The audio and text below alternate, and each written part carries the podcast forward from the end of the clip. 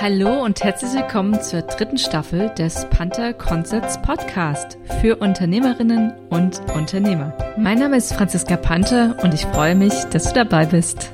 In der heutigen Folge geht es darum, wie lang eine optimale Verkaufsseite ist und dass du eine Verkaufsseite brauchst, die zu dir und deinen Kunden passt. Eine Verkaufsseite, das weißt du schon, ist wichtig für deinen unternehmerischen Erfolg. Dort präsentierst du dein Angebot mit dem Ziel, Umsatz zu machen. Das machst du nur, wenn deine Seite deine Besucherinnen auch aufmerksam macht und ihr Interesse weckt. Wenn sich all deine Website-Besucher nicht angesprochen fühlen, klicken sie sich weg. Oft geht mit einer Verkaufsseite der Gedanke einher, dass sie nicht im Detail gelesen werden. Dann heißt es von Textern und Webdesignern oft, das ist zu viel Text, das liest kein Mensch. Und genau das habe ich kürzlich selbst erlebt, als ich gesehen habe, dass eine Texterin genau das gemacht hat. Sie hat sich durch Webseiten gescrollt mit der Idee, auch ein Feedback zu geben. Und tatsächlich war der Satz, den sie sehr oft verwendete, das ist viel zu viel Text, das liest niemand. Und in der Tat ist es so, dass die meisten Copywriter und Marketeers lange Verkaufsseiten vermeiden und sie auch eher gar nicht in Betracht ziehen, wenn es darum geht, ein Produkt zu verkaufen. Die Frage ist nur, woran liegt das und wie kommt das, dass eine Seite zwangsläufig immer als kurz dargestellt wird, beziehungsweise optimal sein soll, wenn sie kurz ist. Das widerspricht so ein bisschen der These und den Erfolgen, die andere Copywriter haben mit sehr, sehr langen Verkaufsseiten. Joanna Wiebe von den Copyhackers, die sagt, bei einer Verkaufsseite, egal ob es sich um eine Landing- oder Salespage handelt, gewinnt einzig und allein die Seite, die es schafft, deinen idealen Markt, Kunden oder das Marktsegment von deinem Angebot zu überzeugen. Und genau darum geht es. Deine Seite sollte so strukturiert und geschrieben sein, dass dein Kunde dort kauft. Alle anderen, die nicht interessiert sind, werden nicht lesen und die werden auch nicht kaufen. Und das ist aber auch gut so. Es geht also weniger um die Frage, ob deine Verkaufsseite lang oder kurz sein sollte, sondern in erster Linie darum, mit welchen Argumenten du deine Kundinnen überzeugst.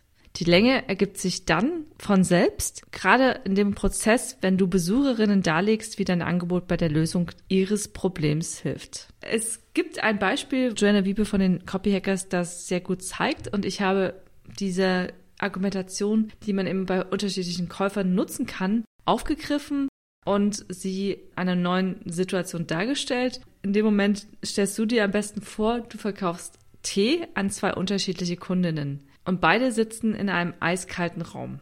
Ein Kunde ist der Teeliebhaber und die andere Kundin ist die Kaffeetrinkerin.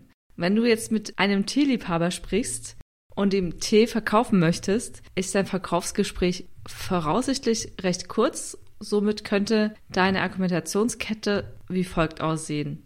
Du sprichst quasi dann, um deinen Tee zu verkaufen und sagst vielleicht etwas wie, wenn Ihnen kalt ist, dann hilft Ihnen ein heißer Tee, wieder warm zu werden. Ich habe Tee. Ansonsten gibt's hier in dem kalten Haus nirgendwo einen heißen Tee.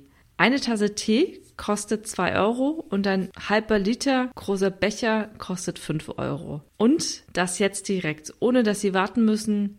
Der Tee, den Sie brauchen, ist genau hier in meiner Thermoskanne, genau neben Ihnen, so nah, dass Sie beim Öffnen den warmen Wasserdampf sehen können.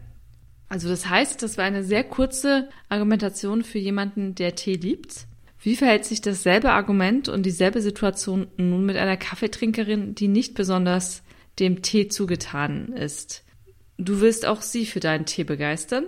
Und da dauert die Überzeugung und deine Argumentation etwas länger, voraussichtlich als bei einem Teeliebhaber. Und da würdest du vielleicht vorgehen und sagen, wenn ihnen kalt ist und sie sich nicht bewegen können, müssen sie einen Weg finden, sich warm zu halten. Sollten sie einen Weg suchen, zuerst ihre Hände aufzuwärmen, dann hätten sie vielleicht gerne eine warme Tasse in ihren Händen. Wenn das angenehm für sie ist und sie ihre Hände wieder spüren, dann sollten Sie den Tee probieren, so dass Ihnen auch von innen heraus wieder warm wird. Tee ist eine sehr gesunde Art, sich warm zu halten.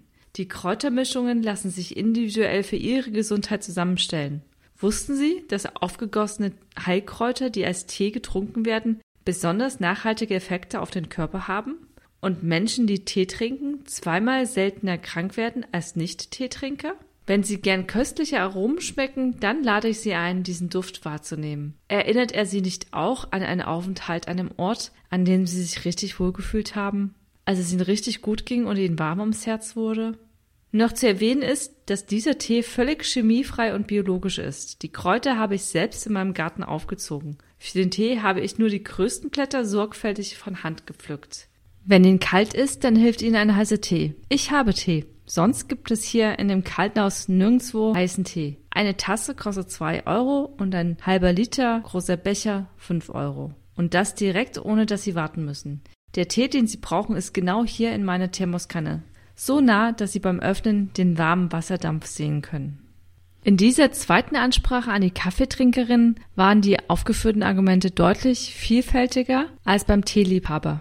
Und du siehst, wie unterschiedlich die Argumentation sein kann, wenn es sich zwar um dasselbe Produkt, aber unterschiedliche Zielgruppen handelt. In dem Fall war die Argumentation bei der Kaffeeliebhaberin deutlich länger als die beim Teeliebhaber.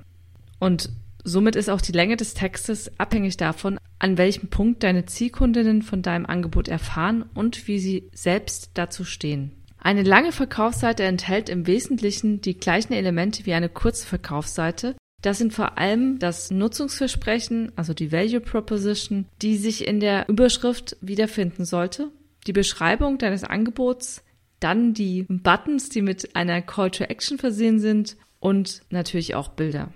Da die lange Verkaufsseite es ermöglicht, wesentlich mehr Argumente aufzugreifen, bietet sie sich besonders dann an, wenn deine Dienstleistung hochpreisig ist, dein Angebot ein längeres Commitment erfordert, zum Beispiel ein Programm, das über den Zeitraum von einem halben Jahr geht, dein Angebot erklärungsbedürftig ist und sein Wert nicht in zwei bis drei Sätzen oder auch Absätzen vermittelt ist, du ein relativ neues Angebot hast, über das du deine Zielgruppe informieren möchtest. Das sind alles Gründe für eine lange Seite. Wie du schon gehört hast, die lange Seite entscheidet sich im Grunde durch die Länge ihres Textes. Der Text ist somit der Held der langen Verkaufsseite. Der Text führt die Besucherin zur Kaufentscheidung, deshalb sollte er auch die meiste Aufmerksamkeit beim Erstellen deiner Verkaufsseite erhalten. Dabei nutzt du am besten eine klare Struktur, um dem Leser Lust zu machen, immer weiter zu lesen. Dafür eignen sich dann auch die Textformeln. Um eine Idee zu erhalten, ob du eher eine kurze oder eine lange Verkaufsseite benötigst, richtest du dich am besten danach, was deine Besucherinnen bereits wissen, wenn sie auf deine Seite stoßen. Du findest verlinkt eine Sketchnote, die das Thema nochmal aufgreift. Im Grunde ist es so, dass je mehr du zu sagen hast, je weniger auch dein Zielkunde von seinem Problem weiß desto mehr Text und Erklärung sind nötig. Dort ist es dann gut, wenn du alles erklärst, was wichtig ist, vielleicht sogar noch ein bisschen mehr und dafür auch Storytelling nutzt. Deutlich anders wird es dann mit einer Zielgruppe oder einem Segment, die ein sehr hohes Bewusstsein für ihr Problem haben, vielleicht auch schon für deine Lösung. Da kannst du anders abholen. Das geht dann auch oft mit weniger Text einher. In diesem Stadium hilfst du den Besuchern am besten, dein Angebot zu finden und es kaufen zu können. Somit wird deine Seite immer kürzer, je mehr deine Seitenbesucherinnen bereits von ihrem Problem wissen. Die wichtigste Faustregel lautet, gestalte eine Verkaufsseite so lang, wie sie sein muss, damit du deine Argumente überzeugend vorbringen kannst, aber mach sie nicht länger als nötig. Und mach dir auch keine Sorgen, die wenigsten Menschen werden den ganzen Text lesen und das ist auch völlig in Ordnung. Diejenigen, die deinen Text lesen, das sind in den meisten Fällen die, die am Ende auch kaufen.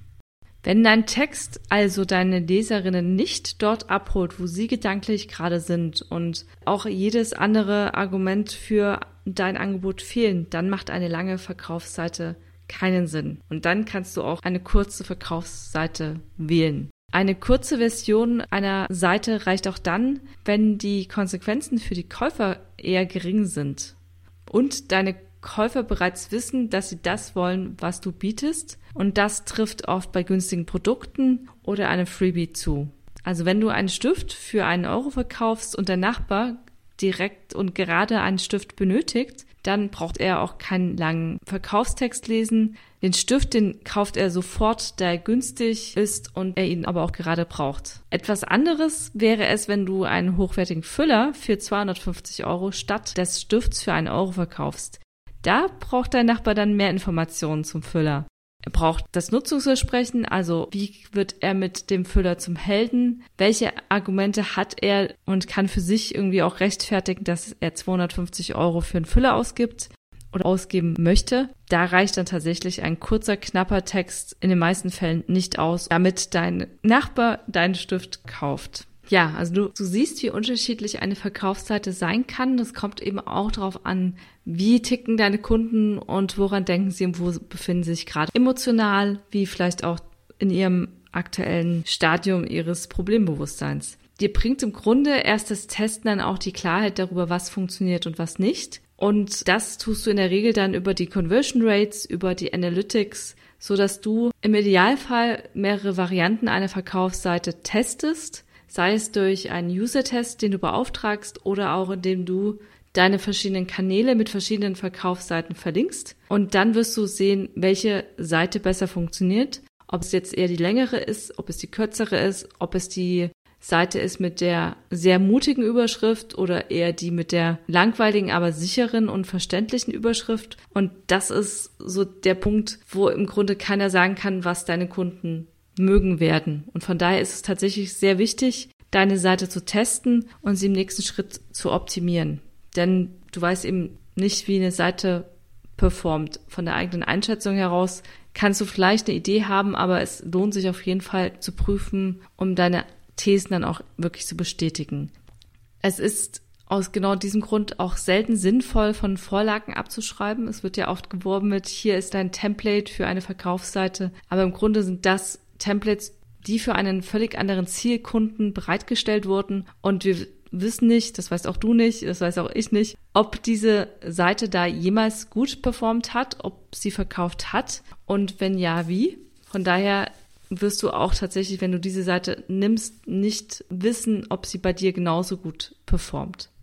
Und das findest du dann auch nochmal verlinkt, denn das Beispiel von einem A&B-Split-Test von einer Homepage, die die Copyhackers gemacht haben. Sie haben für Crazy X eine neue Verkaufsseite geschrieben und da haben sie tatsächlich eine sehr kurze Kontrollversion versus ihre sehr lange Verkaufsseite zusammengelegt, eben beides getestet, also unterschiedliche Kunden und Zielgruppen dort jeweils drauflaufen lassen und haben dann festgestellt, dass die lange Verkaufsseite tatsächlich um 363 Prozent besser performt hat als die kurze Kontrollversion. Das ist keine Regel, das war eben das Ergebnis für den Moment und es hätte eben tatsächlich auch anders ausfallen können. Ja, also insofern denke bei der Konzeption deiner Verkaufsseite daran, wer deine Besucherinnen sind, wer deine Zielgruppe und dein Segment ist. Und von diesem Bewusstsein holst du deine Besucherinnen am besten dort ab, wo sie sich befinden und bringst sie in ihren eigenen Visionszustand, wo sie sein können, mithilfe deines Angebots. Wichtig ist dann eben, dass du im Blick hast, deine Analytics und Statistiken